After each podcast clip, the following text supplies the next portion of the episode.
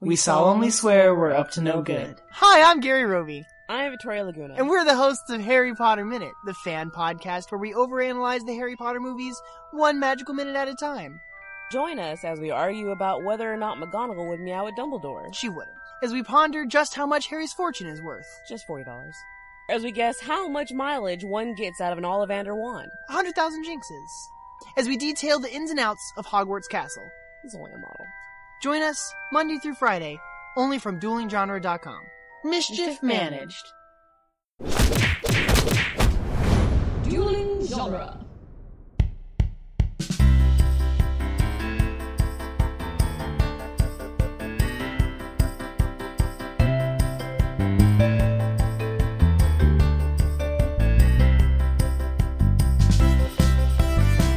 Hello, everyone, and welcome to the Protagonist Podcast, where each week we look at a great character and a great story. I'm Todd Mack, And I'm Joe Dorowski. and this week we're discussing animation filmmaking, particularly the future of 2D animation and 3D animation. That's where we're headed with this discussion. Yeah, uh, typically we focus in on a great character, a great story, but every now and then we do a game episode, or we've also periodically done episodes about a certain kind of storytelling. So uh, we did an episode on fan fiction, and we recently dropped an episode on storytelling in video games, and this will be another one of those kinds of special episodes. Yeah, this is a request from listener Peter, who is currently in the middle of the Pacific Ocean and has no access to any modern technology and will not for quite some time. But when he gets back, when you get back, Peter, you will listen to this and uh, and you'll know that we were thinking about you. Um, he's on some tiny island, uh, way out, way out in the middle of nowhere. but he loves uh, he loves animation, and he asked us to talk about this. So here we are. and particularly that um you know the the traditional hand drawn or 2D animation versus computer animation which at this point you can't look at a month of the of the calendar without a new computer animated film coming out it seems and for American audiences at least.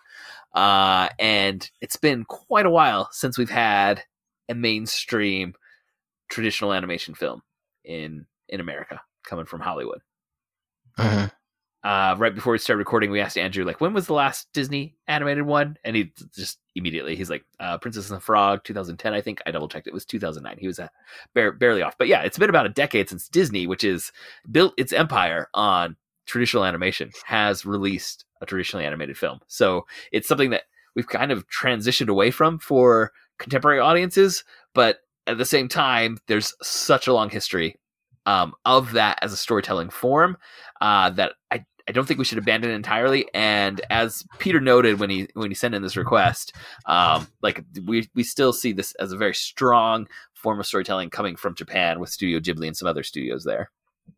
Yes.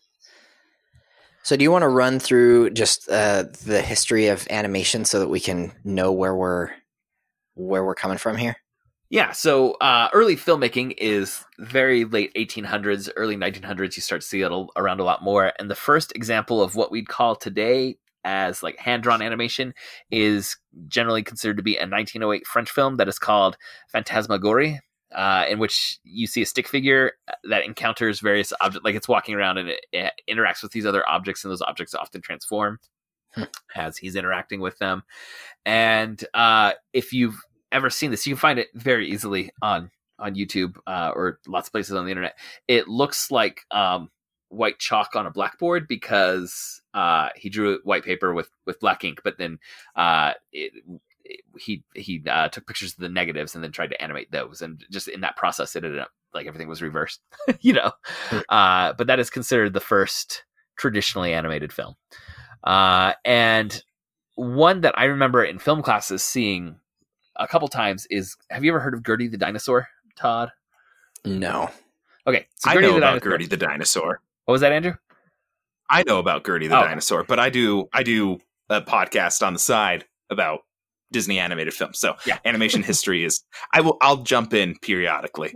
Yeah, in- in this, this this is an episode for you, Andrew, uh, as well. So, uh, Winsor McCay, who is famous for the uh, very influential Little, Nemo in Storyland newspaper comic strip, he saw film and was thinking about what this could be used for and he did this animation called gertie the dinosaur and he would do it for initially it was always for like live performances with him there and he would often like draw gertie on a screen but it was actually um a film animation of him slow like he had animated himself drawing it and he was tracing it on the screen but he wasn't really drawing. And so you see gertie the dinosaur appear there but then he would start talking and giving gertie um, commands and he had patter down and the timing down because he had drawn the thousands of pictures of Gertie for the animation. Like he hand drew everything himself. And it's not just Gertie the dinosaur, like he drew in rocks. Like there's a background in all these. And he he drew himself uh, by himself these it was well over a thousand uh, images that he had to do. Uh, but he would like talk to Gertie and like say, all right, you know, uh, stand up, and it would stand on its hind legs. And then at the end of the bit, he would walk around behind the screen, but right as he stepped behind it, an animated version of him appeared on the screen and climbed up on Gertie's back and rode away. And that's how he wow. left. Wow. Yeah, the left it. the way it the way it was often presented was almost like um like a magician. Like it was a magic That's show trick. And this was in 1914. Uh, so the first animated film was 1908. So this is less than a decade on. I'm guessing most people were not very exposed to animation at all. And this is Yeah. uh, like Winsenberg, he had a different mind for entertainment and how to use technology in entertainment. That this is one of the you know one of the first most famous bits of animation that's happened. And you can um, eventually a studio made essentially like a silent film version of this. So you see like cue cards of him of what he it was would be that he's saying but you see him physically in front of it. So they filmed him doing his act and put in the the silent film um, cards. So you can find footage of that um, again on youtube uh, very easily. Um, and so that's one of the famous early bits of animation. And that was uh, both of those examples are just one person doing it. In the 19 teens you know the uh, 1910s up to the 1920s you see what becomes known as the assembly line animation studios. So places like Barre, Bray, and Fleischer Studios in America. Um, and they introduce a lot of elements that become standardized. Um, besides just like lots of animators working on the pictures, they get the the static backgrounds and like the cells that are being put over the, the the backgrounds, so you don't have to hand draw the background every time, which is what Winsor McCay did for the Gertie the Dinosaur bits. Um, so when you look at that, if you go find it, just realize he was drawing every rock a thousand times for that's there in the background. um, also in uh, in this period of 1917 is what is considered the first full uh, feature length animation. Yes, Snow White and the Seven Dwarfs will come from Hollywood in 1937, uh, but this is in Argentina in 1917. There's um, kind of a feature length film, and there's a, a handful of other ones uh, that get lumped in as feature length animation films that predate um, Snow White and the Seven Dwarfs, though that's for the American studio system the most important um, move that happens with animation. Um, and and like the I mean what essentially is the modern theater system yes, yeah, for you know In the theater 19 release and everything. yeah. In the 1920s, uh, in America, you see cartoon shorts that are um, attached to the front of movies, and this becomes a very famous staple. In the 1920s and 30s, uh, or in the 1930 uh, early 30s, you get color animation, and with those cartoon shorts and with color animation, there's a lot of pop culture icons that are still around today. So Mickey Mouse, Bugs Bunny, Tom and Jerry, those are all coming out of um, these pre-feature film shorts uh, that that movie theaters are showing. And then Walt Disney staked his career on Snow White and the Seven Dwarfs in 1937, and it was very successful. And that's when you start to see uh, Disney kind of stake this this claim of feature length animation, and they dominate that field uh, for a lot of the history of Hollywood. In the uh, 80s, you see some rival 2D animation studios uh, like Don Bluth's uh, works with Land Before Time or An American Tail, Fievel Goes West, uh, that are uh, competing at the box office and with critics um, for that kind of acclaim. But then the next big change in the Hollywood system for animation is 1995's Toy Story, which is the first fully CGI um, animated film. And for a- a good decade, or for the next 10, 15 years, you see CGI and traditional animation like coexisting. Um, and you you'd have new traditionally animated films being released as well as new CGI films. But for the last decade, it's almost been exclusively CGI films, and that seemed to be uh, kind of the the point that that Peter wanted us to to kind of look at is like now that traditionally animated films are are fading from the American studio system. Is is that a loss? Should we just embrace the CGI stuff, or um, if it is a loss, what has been lost, or should this something that be something that we're still going to engage with? Before we move on to that discussion, we want to thank you for downloading this episode and listening. We especially want to thank those of you who support us on Patreon. If you would like to support us financially, we invite you to go to patreon.com slash protagonist and support our show with at least a dollar per month. All supporters on Patreon at any level receive access to our special quick casts, which are shorter episodes in which we break down newly released films and trailers and give updates on our fantasy box office. All patrons who support us with $5 per month or more get to choose a topic for us to discuss. So now, Todd, what what do you think traditional animation gives us that the more modern computer animation doesn't? And I don't want us to be like, oh, one is solely better than the other. I think they give us different things and can tell. Uh, they have different strengths for telling stories. Uh, so, so is there are, are there things you can put your finger on as far as what is different about those? Um, that's a really interesting question. Um, because in part because I wonder. Um, well, like part of it has to do with what is the point. So, um, I went today and watched the new Lion King, the live action Lion King film, The, the computer animated Lion King film, right? which is which is not a live action film. It's just an astonishingly realistic uh, 3D Computer animated film. Yeah, it's just a it's a it's a 3D animated film. It's it's the it's the great grandchild of Toy Story, basically.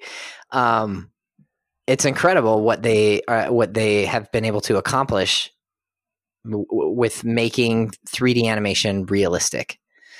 Um, and yet I couldn't help, uh, but in my mind, I haven't seen the original Lion King for for quite some time. But um, I mean, I'm, I'm not, I'm not spoiling this this film, but basically, have you have either of you seen the new Lion King? No. No, but It's from what I read of in reviews, exactly. it's exactly the, the same one. film. yeah, it's it's the same movie. It's the same movie. Uh, there's maybe like eh, you know, there's one three minute scene with Nala escaping from Scar's you know lair or whatever. Uh, and then th- there's this long sequence of the the Simba's hair flying back to to Pride Rock, um, that involves you know a giraffe eating it and pooping it out, and a dung beetle rolling it around. Oh, so The- improving the original, right? Yes. but other than that, it is essentially shot for shot, line for line, the exact same film. And emotionally, it's just kind of uh, a lesser film. and I was thinking, like, why? Why is this not resonating with me? I love The Lion King, and there's something about um, seeing an actual real live lion talking that is kind of weird. Like it, It's uncanny uh, valley like for you, right? yes, it's totally it's sitting in the uncanny valley, and I'm like, wow, this is this just doesn't feel it. It doesn't feel as real as it did when it was when it was just hand drawn. Um, and and there's something about the way that emotion is able to be conveyed with that uh, 2D animation, and, and could that have been done in a in, in a different way with 3D animation? Yes. Like I'm I'm certain that uh, in in the hands of uh, a different director, um, with or, a different or agenda. Less, uh, less interest in recreating like life looking warthogs and lions, right? Like Yes. that embraced a little more cartoony feel to these creatures. What so one thing that immediately like is coming to my mind as you talk about this and like I mean to extremely simplify the statements that you're making is more real means less connection to it, right? You have less you know, your emotional connection to it is lessened because of its you know, photorealism. yes, but I would say Um, specifically because we're talking about talking animals. Yes. And I think part of that goes into something that we talked about with um with not cartoon animation, but um, still cartoons and Scott McCloud's theories on identifying with illustrated characters and like we Mhm. talked about with Bone, where you need a certain amount of abstraction away from reality yes. to create a sense of relationship to you. And I don't identify very much with a real lion. I certainly identify more with a cartoon lion Sure, they can because they I can, abstract my own, you know, self a little bit to get closer to cartoon lion. Well, I mean, I like I kind of had a crush on Nala when I was a kid, like, and she's a lion. But there's something in, there's something that like In I the was animation drawn- version, in the in the 2D animation version, yes, in the hand drawn version, there's something. Uh, there's a connection that that is made with those characters that when you're like actually looking at a real live warthog, it's like, oh, that thing's that thing doesn't look like it's going to be a cool friend.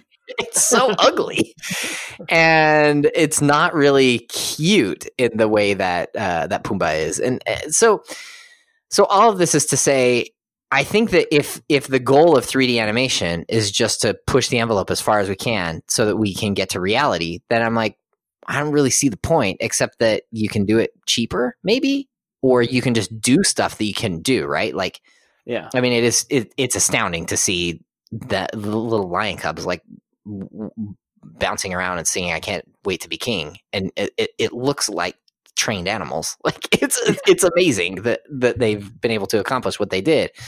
Um, and Well, that production thing you just made a nod to, that is not an insignificant part of this transition. Um, I joked that you, you almost can't go a month without a new CGI film being dropped onto American audiences at our box office. Uh, and back in the day, it would be one, maybe two animated films per year. Uh, would be it because of the workload and the time commitment in order to make the traditionally animated films was was so different. Now, with CGI computers, uh, you know, or CGI rendering, um, a lot of the time is is telling a computer what you want to have done, and the computer's doing that in the background as you're deciding what the next thing you're going to want it to be doing is. You know, how, Yeah. how yeah, how you where you're going to want the camera, how you're going to want the characters to move. You make that decision, and then the computer's doing all the work, and um, there's a much different time commitment uh, for that versus uh, traditional animation, and that time commitment is constantly going to be lessening as we get more powerful computers that are able to do all this faster. Well, Yeah. and I, I think it's worth pointing out, like, there's definitely a distinct difference between what you get with The Lion King and what you're getting with what we would call 3D animation. Like, the photorealism of The Lion King is not being typically categorized as an animated film.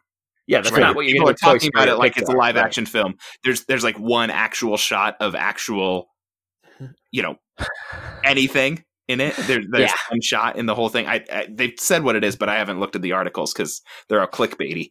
But um, you know, it's being presented as a live action undertaking or a CGI undertaking, and not as a 3D animation or a 2D Sure. animation. So you know, we've kind of got three categories of animation now.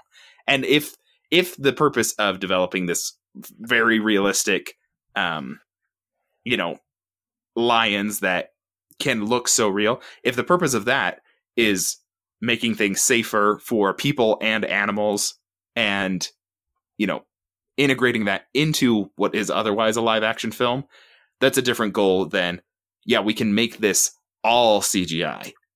Yes. So there's you Uh, know well, some and- different objectives.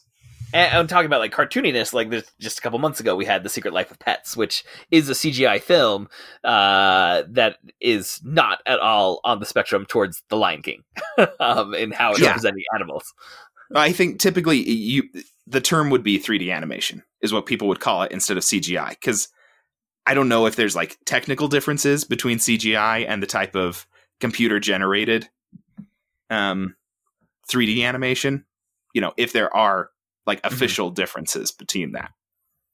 I, I I wonder if if it just has to do with, um, you know, its style. So CGI is the goal of CGI is to be as realistic, Realistic. as possible. And 3D Whereas animation is 3D some level of animation- cartooniness. Sure. Um.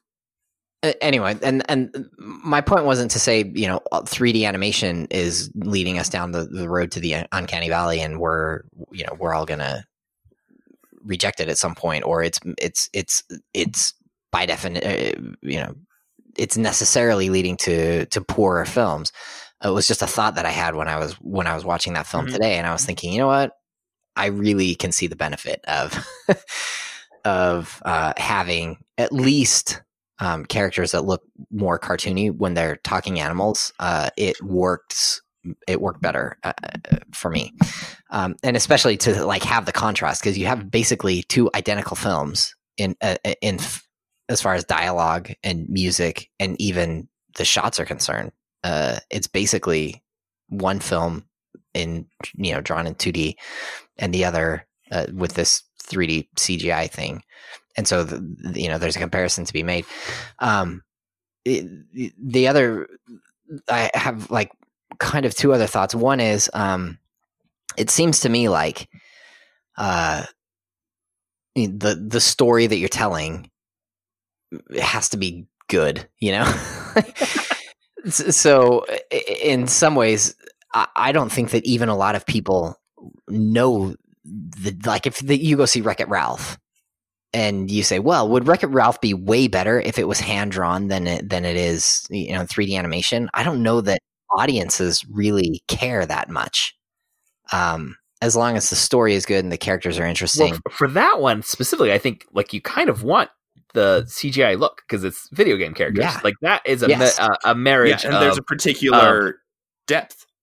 yeah, but there's a marriage of story to the the means of of telling the story that works extraordinarily well for Wreck It Ralph. And I would say the same thing. I would say the same thing with Toy Story. Also, there's something about seeing those toys uh, done rendered in in 3D like that. That um, like that was a uh, kind of a match made in it's hard to find a, a better animated film, I think, than than than Toy Story.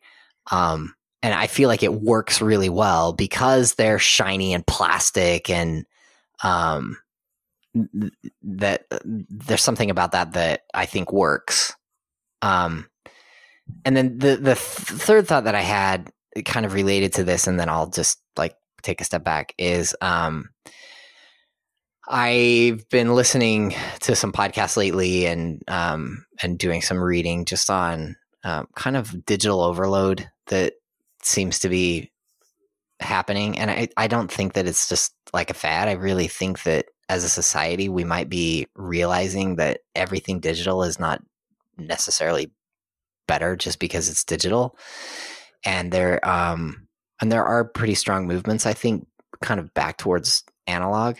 And I wonder if we will see uh, people thinking more, uh, um, more intentionally about the the the medium that they use to tell a specific story and that I, I wonder if in the US we'll start to see people say, you know what, this movie, this story that I want to tell, uh, the best way to tell it is through hand drawn animation and uh, or 2D animation and there's clearly you can you can have a success in the box office with it um, even if you can't produce them at the same rate as you can with the others. So anyway, those are a few thoughts that I have. Yeah, I mean, uh, it seemed for a while in the U.S. the like stop motion or claymation, you know, any of that field was Hmm. largely gone. But uh, now we get Laika doing like every other year. I think there's a new Laika film uh, that that comes out, and um, Henry Selick still is doing uh, some periodically. So like, there's still some there that's happening, uh, and I wonder if, like you're saying, we may see like not to the degree that we see with the, the 3D animated films, uh, but a, a some studios that do a return to the hand drawn or 2D animation. Well, I Um, wonder if it's if it's like uh, with a lot of um, things where we some new technology comes along and everybody says, "Oh, well, that's going to be the the death of you know whatever came before." So Mm. TV comes along, radio comes along, and now the theater will be dead. Or TV comes along, and now the the- now the theater is really dead. Uh, well, now we have movies. Uh, those are gonna that's gonna be the end of theater. And it's like it hasn't really been the end of theater. People don't go to the theater as often as they maybe did uh, I don't know, 100 years ago. But it's not like nobody is writing plays anymore. Mhm. Uh, eh, or nobody ever goes to the theater. It's changed. The market has changed, uh, and you know the amount of time that people spend in different activities will change over time. But uh, theater is still a powerful way to tell stories, and as long as it continues to be so, there will be people writing good plays, and there are people that will be willing to pay money uh, to go see them. And I wonder if 2D animation is something like that, where we'll see probably not the the volume of 2D animated films, but the ones that come out will be really high quality, and people will recognize that and they'll pay money to go and see them. And we we won't see you know uh, ten a year, Mhm. but we might see one or two a year, and people will be able to recognize. I mean, you can you can see. You don't have to be an artist to look at something done by Miyazaki and go, okay, it that's looks great. really that's really uh, uh, amazing and then to have And I- somebody say yeah that was all drawn by hand i mean then miyazaki's later stuff isn't all drawn by hand but But yeah, um but 2D. But you know, it has a certain style.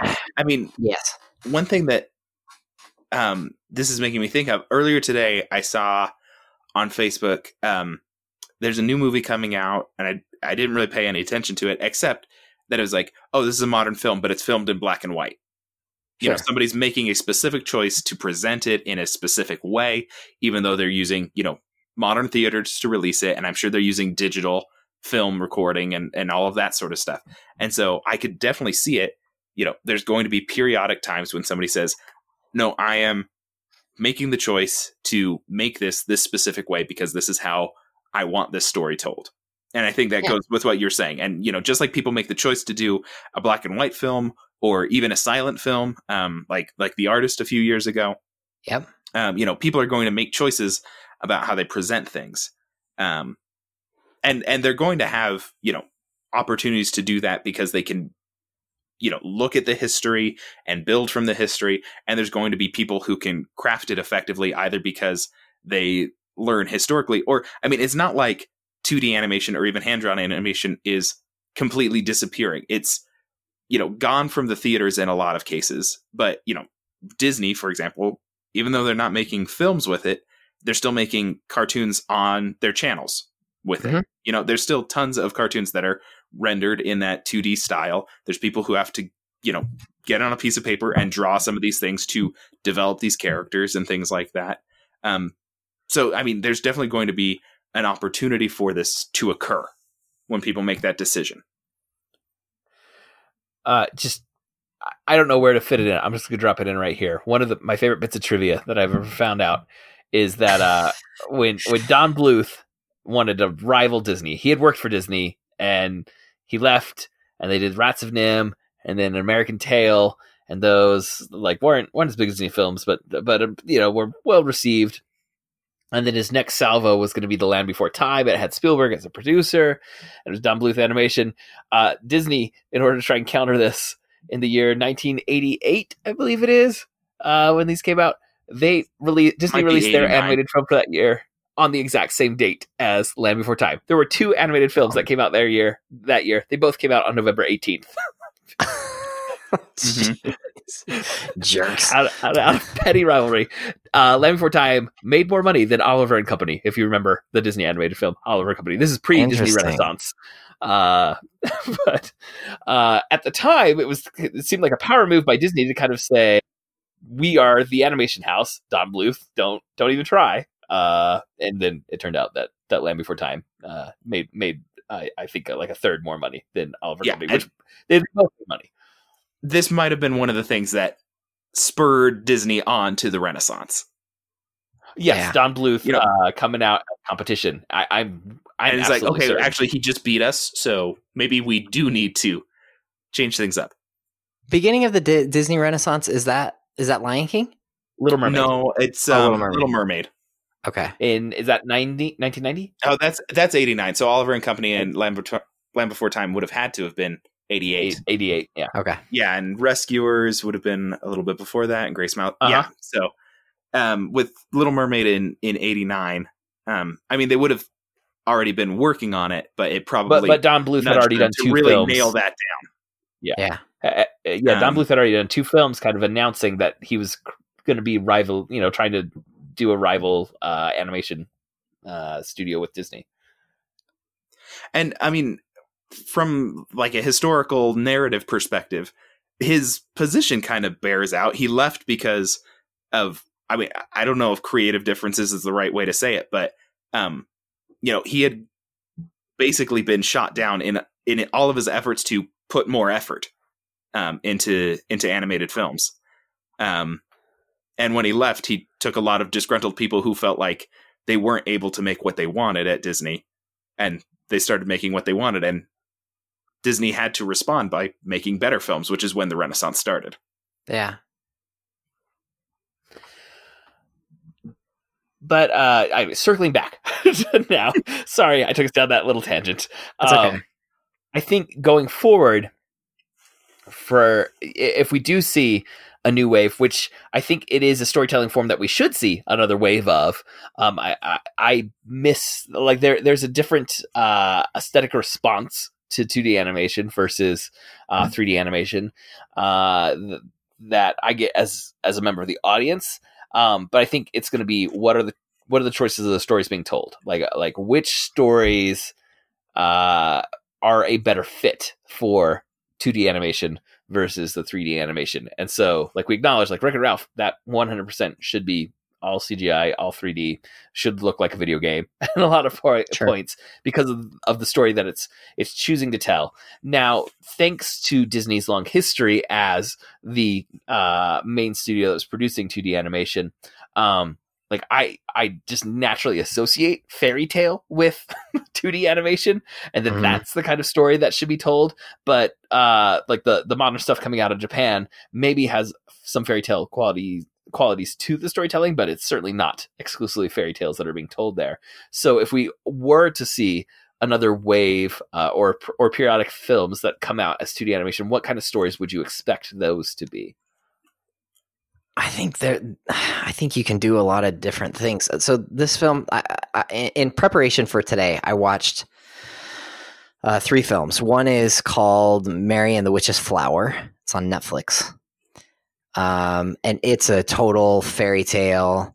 Um, it's drawn uh, kind of in a, a simpler style. Um, Maybe like softer and rounder.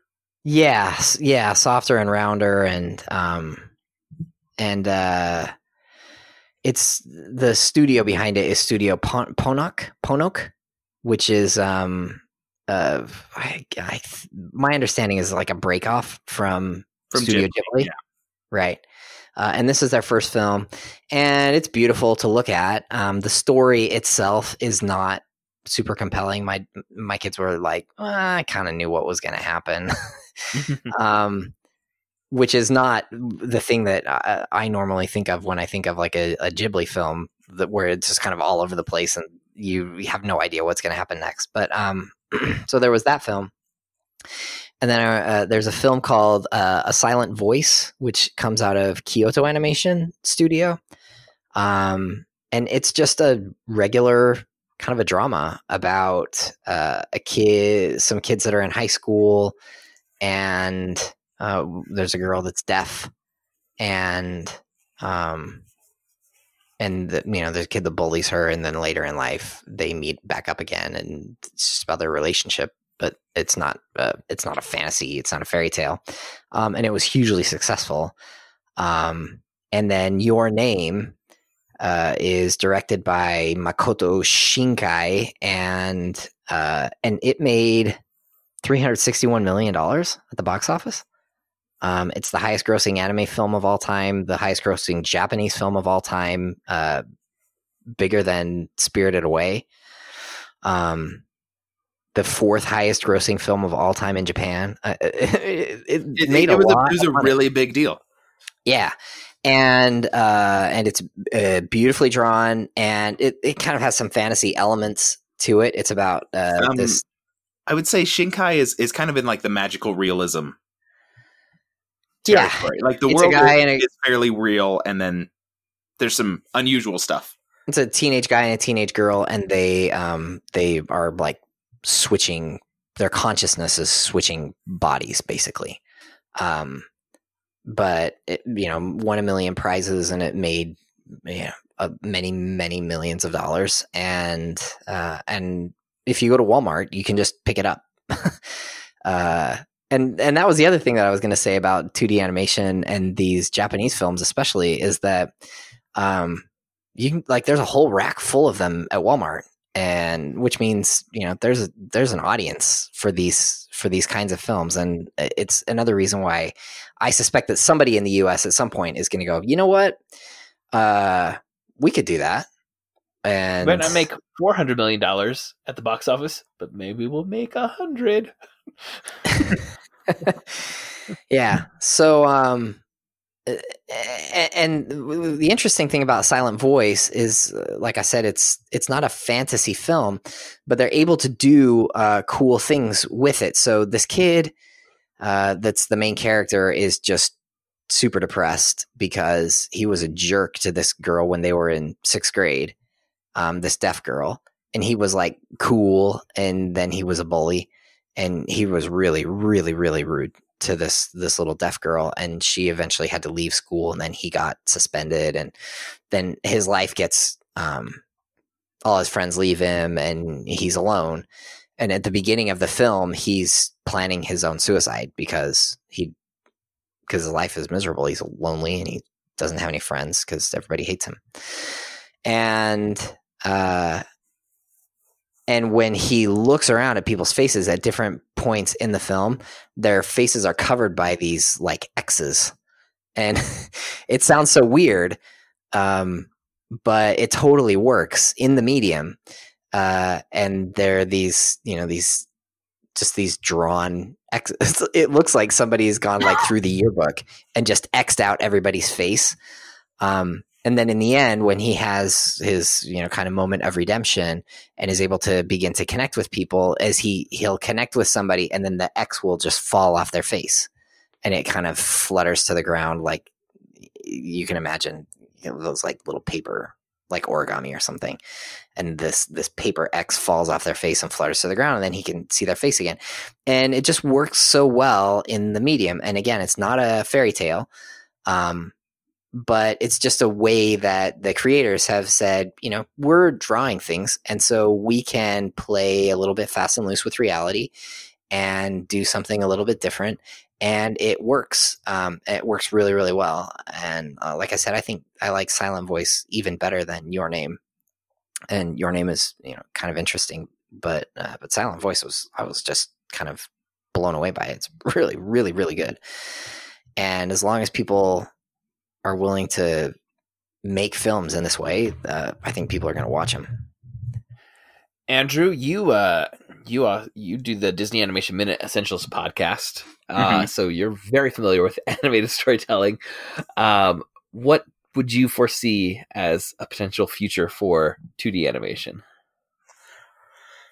I I don't I don't think it's going anywhere in Japan right now. Um, Shinkai in particular is um, much lauded and and heralded as um, a filmmaker there. I think he's going to really get the the best animated film Oscar um, sometime in the next 10 years. He just really has to like nail the right story, but his animation is is phenomenal.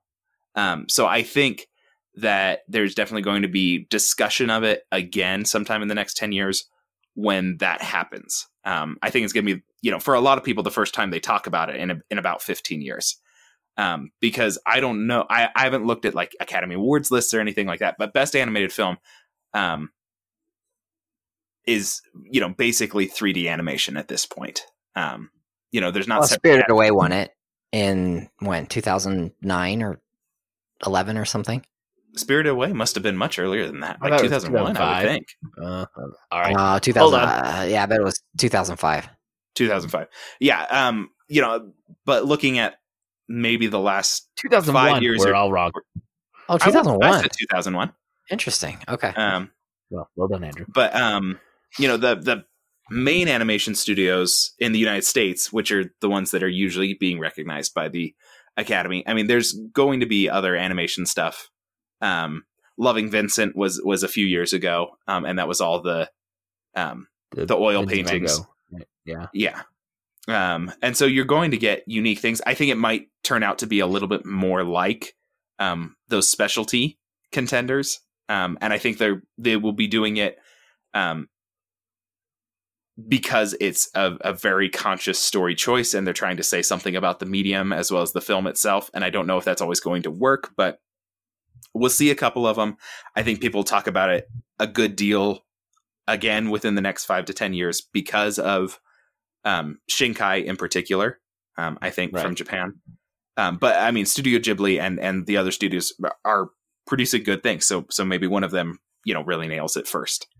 One Um, thing I'm wondering yeah. is at present Disney is doing their nostalgia tour with the live action or the 3D animated versions of their 2D classics. You know, mhm. it, w- when they've run their course on that, which is still going to be several years, will there be like the next nostalgia touchstone is just doing a fairy tale in 2D animation? That's sort of what they were doing with Princess and the Frog in 2009. I mean, for about 10 years, they had been doing 3D animation with things. I mean, not ex- Yeah. exclusively, um, but Princess and the Frog was the last experiment, and it was, you know, presented as, you know, feel the nostalgia. We're going back to a classic. We're doing a fairy tale. but there wasn't really in like a generational style. gap yet.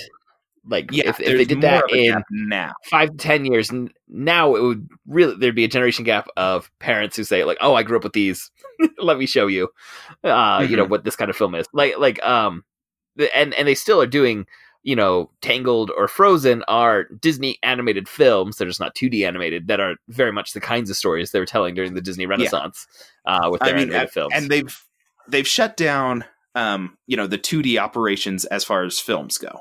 yeah um, yeah but like there's, yeah, there's nothing in production at all. it's it's well i don't think they have um i mean they would have to kickstart it. You know they don't Uh-huh. even have a mechanism for production of of their 2d animation films right now. Um but i yeah i do think that maybe in the next five to ten years they might try something um especially if um you know some attention gets brought up for 2d animation traditional animation. Um but i don't know what they would try or what the reception would be on that. So it'd be interesting to see um, what the objective is and if the if they need to burn out some of this live action remake um, pattern first. You know, I I, I don't think it's on their their ten year plan now. i mean they're gonna run out of things to do as live action at the the pace they're putting them out There, it's going to be live action Wreck It Ralph and live action Frozen and live action. Please, live action Finding Nemo. They they've got as long as they keep making new 3D animated films, they can keep making live action versions of them. But um, I don't know. uh, the, another thought that I had uh, that that um that may come into play is the role of streaming services like Netflix Mhm. um, because there's way more uh, just access to uh, to anime, especially uh, than there ever was before. I mean, when I was growing up, I don't, I wouldn't even have known where to go to find anything like this. And now um, on Netflix, there's like an abundance of riches, and and on Amazon Prime. But um, I mean, I remember when was it like probably three or four or five years ago that everybody was watching. Was it Attack on Titan? Is that what it's called? Uh, yeah, And that was you know like a lot of I, I, I would you know nerdy friends were wearing Attack on Titan T-shirts and stuff. Like it was. I mean, it I wasn't. had a jacket with the logo on it. it wasn't everybody was watching it, but but a lot of people watched it, and um, and I think uh, that I, I mean I wonder if we may see more interest in the U.S. for these kinds of things because we have access to them uh, on Netflix, uh, where we wouldn't have otherwise. I'd be really surprised if nobody tries to to bring this back in the U.S. I don't know that w- uh, we'll ever see it on this on the scale that maybe we did before, but I really think that um, it's not going to go away, and that it, it will come to be. I, I I I can imagine a future where it comes to be seen kind of like what you were saying before, uh, Andrew, about or maybe it was Joe about um, black and white films now that every once in a while some are uh, some director will go, you know what, let's make a film in black and white, and they do it, and they do it for specific reasons, and it looks great, and everybody says, oh, this is beautiful, and you know what a great thing that they've done, and it's not every film, uh, but when it happens, people take notice, and uh, and and uh, you know, a film like Your Name has shown that you can make quite a sum of money uh, by doing it, and so as long as that's the case, people will do it.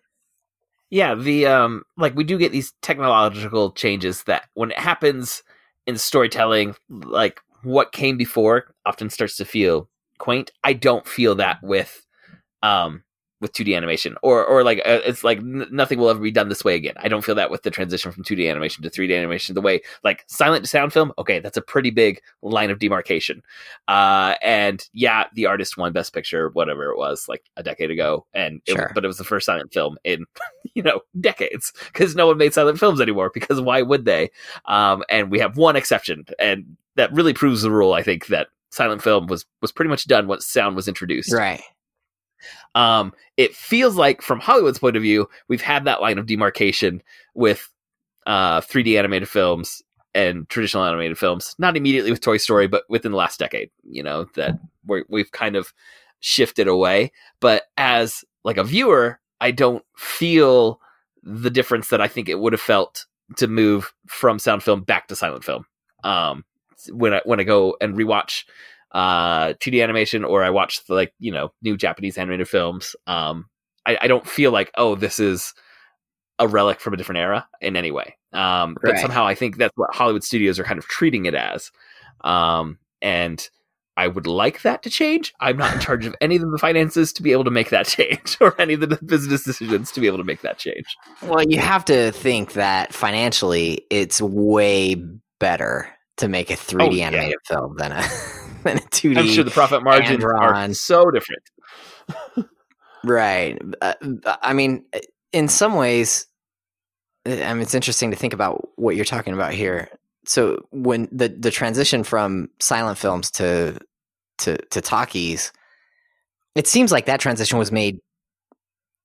And when it happened, people were like, "Yes, this is this makes sense. Like this is just this is just the progress of the medium, right? Like if we could have done it 5 years earlier, we would have done it 5 years earlier because it's just better when you can hear their voices and they're talking at the same time.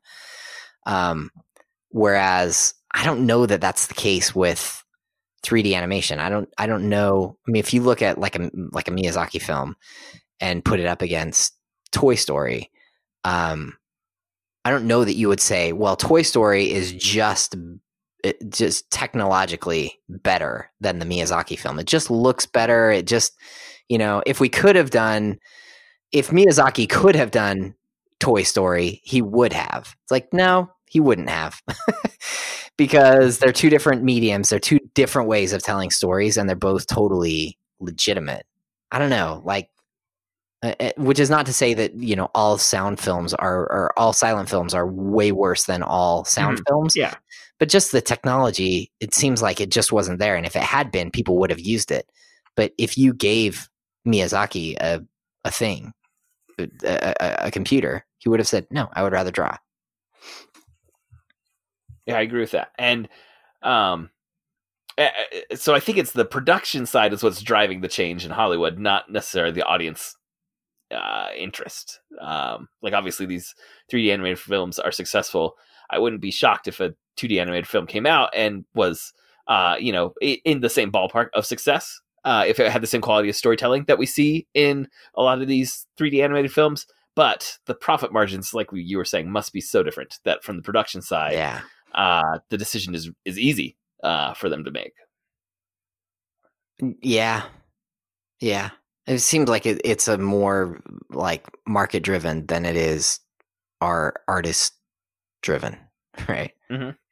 like it has more to do with just the bottom line than it does to, to do with creativity but but again i think that um that there's every reason to suspect that that this could that there's still a there's still a place for this Yeah, and, and it could be a way to stand out in the future. Like after we've had 10, 20 years of almost entirely 3D animated films, to get a 2D animated film would make it stand out in the marketplace. And maybe it's going to be a different profit margin than if it was a 3D animated film. But if it's like a smaller studio that's trying to get noticed, a profit margin is good. like like any profit Right. margin would be good. Uh, maybe maybe it's you know uh, the the budget. You know, if it makes eighty million dollars and because of 2D animation, I'm just making up numbers here, but let's say their budget was uh, fifty million dollars to do it 2D animated instead of you know twenty million dollars. Yeah, that's less money they just made, but they still were able to turn a profit. And maybe the fact that it stood out because it was 2D animation, um, you know, got got them noticed in a way that if they had were just dropping another 3D animated film into the marketplace, it may not have. I mean, can you imagine even when we were growing up, like going into Walmart and seeing a whole rack full of foreign animated films? No. Or like foreign films in general? Like I kind of remember knowing anime was a thing that the Sci-Fi Channel played on Saturdays a little bit. like that's kind of like all I knew Sure. Or, about, you know, about what anime was. what was the what was the tsunami Nick Nick at night whatever Toonami. thing? Toonami. Toonami was yeah. on Cartoon Network uh, in the late '90s and early 2000s, and that was a big introduction of anime to. I mean, pretty much everyone, you know, within 10 years of my age on either side. Yeah, but but really, like th- these films are selling. Like people buy people buy them. Buy people buy Well, them. and um, I mean, you mentioned like streaming services making them available. There is isn't Crunchyroll an entire anime streaming service, Andrew? Yeah. Are you? Yeah, and there's also one um, through Funimation, which is like the one of the main. Um, well, I would consider them like the main distributor of um, English language um, anime. So, so they do the um, English language dub of the anime, which is kind of a whole industry in and of itself. Is you know converting it into English language version. Sure. And they're getting big name actors to do these uh the English dub of, Well, and of there's- Japanese films. I mean, there's solid actors who have been doing it for 25 years too. You know, there's Right. people who their entire career has been, you know, voiceover from Japanese into English. Well, and even I mean, this is an interesting connection, and uh, I guess it's a little bit icky because it's John Lasseter from Pixar, who didn't have the best best year with the Me Too movement, uh, but he he like was pioneering the 3D animated films with Toy Story, and you know was, became the head of Pixar and everything. But he was the one that got Disney to uh, distribute Miyazaki films in the United States. It was Right. his push, is what brought uh, you know so, some of the most beautiful Japanese uh, traditional animation in, into into the American uh, you know the American entertainment sphere. Um, was one of the pioneers of 3D animation, saying, "No, guys, we cannot forget, Don't Uh, don't forget uh, about this. you know, how, how beautiful this kind of storytelling is." Yeah. I mean, I uh, if I was if I was like looking into the crystal ball, I would say a way that this may play out is these Japanese uh, these established studios, Kyoto and uh, Ponoc and Ghibli and uh, and what's his name that did the Shinkai. your name Shinkai. Um, they're going to continue to produce what they're producing because they're making plenty of money in Japan, and those films will continue to grow in their audience in the U.S. as as you know people see them on Netflix and they hear about them and they win some awards and you know the, the there's going to be another Academy Award for animated film. And um and then uh, I I would suspect that somebody in the U.S. is going to go, you know what, we should totally try that, and it may bomb, uh, but it may not, and it, it will be it will continue probably to be kind of a niche thing, but it will be it, it, it will be like a comfortable niche. You know, it's not going to be always on the brink of extinction. I think it will always kind of be there, and it will continue to evolve over time and they'll continue to use and we we say 2D animation or hand drawn animation but all of these people are using uh, computers Yeah. to some degree in what they're Yeah. doing Oh yeah, um it's not like they have a pad of paper I mean, even uh, flipping the the pages Beast, in front of a uh, was had computer animation in it, right? The Sure. in what was that? Ninety, Andrew? Do you remember the year? Ninety four, seven ninety four. Uh, Beauty and the Beast. Yeah. Uh, should have been 91, 90? A little earlier, 1990 Yeah, or 91.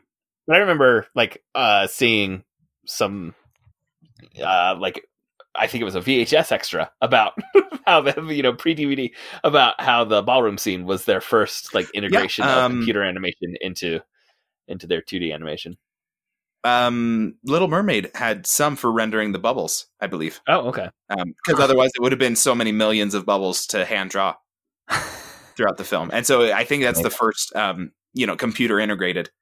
Um, well, not not the first first. I think I, I mean even the Great Mouse Detective. I think some of the stuff in the clock um, is being assisted by computer. So they have like a certain period where it's computer assisted um, animation, and um, and then you know really transitioning um, with some things like Beauty and the Beast. Aladdin has a, a well known sequence that doesn't hold up especially well.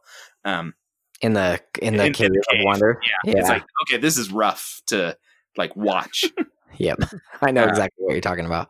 and so you have you know a number of things getting in there you know even into the 80s where they were getting some assistance from from computers you know um, and they were saying this is possible and then you get 95 with toy story where it's like okay this is the whole thing Yeah.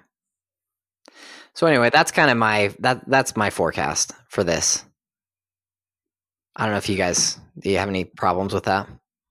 no, I, I think that makes a lot No. of sense. Um, I uh, who knows? I, I wouldn't be shocked to see again, like after the live action remakes, nostalgia wave dies down, that another well that Disney dips back into would be finding a way to return to some feature length 2D animated releases. Um, Disney, I don't know if you're aware of this as a company, but they market very well with nostalgia. That is one of their go to. Yes. go-to techniques. Uh, and I think, uh, you know, as, as popular as 3D animation is, I think we will see a wave of nostalgia for 2D animation within the American audience. I don't think it will ever replace 3D animation. I don't think we're going to see like a sea change switch of, you know, 10 traditionally animated films and only a couple 2D animated films. But I think we will see a return of some 2D animated films uh, getting wide release in the American box office. I think so. I wonder if it. I remember when they did. Um. So they did the original Star Wars trilogy, and then they did the prequels, and they were like Mhm. almost all CGI. Yeah. And then when they when they made Force Awakens, it was like conscious choice. Like, wow, we don't want to go down that road. practical stuff right? We're going to do more practical stuff and it was one of the things that people pointed out about those films is that you can you can just kind of tell that it it feels more i don't know earthy or real or lived in or whatever. Uh because they because they you know built these giant models and it's it's not cost effective uh, but it makes a better product and people like it. And i wonder if there will be a a push back in that direction uh, where people will say you know what? Uh it costs us more to bring in these artists from wherever but it just makes a film that looks awesome. And and maybe there is a nostalgia factor and they'll say you know we want it to look and feel you know more like those films that we watched when we were kids. And uh, i just i think that there's a there is a future for this. It's not going to be exactly what it was in the past but um but I, I think that there's reason to be hopeful Yeah, and I, I don't think it's uh it's trying to say that that mode of storytelling is superior to 3D animation. It's just there's a different toolbox available to tell a different kind of story that is going to evoke different things in the audience. sure Yeah. All right, I think that is going to wrap up this episode. Thank you for joining us. For show notes and links to all the other great dueling genre shows, you can go to duelinggenre.com. Also, please subscribe to the Protagonist Podcast in your podcast app of choice, and please leave us a review. That really helps us out. We'd like to thank Nick English, who designed our logo, and Scott Tofty, who composed our theme music. If you enjoyed this episode, you might want to go check out episode number 243, when we did a discussion about storytelling in video games, or episode number 162, when we did a discussion about storytelling in fan fiction. You can reach out to us by emailing feedback at protagonistpodcast.com. We're also on Twitter. You can follow at protagonistpod or at And our producer, Andrew, is at Disminute, and our Facebook fan page is facebook.com slash protagonist podcast. Thanks again for listening, and we'll be back next week to discuss another great character in a great story. So long. so long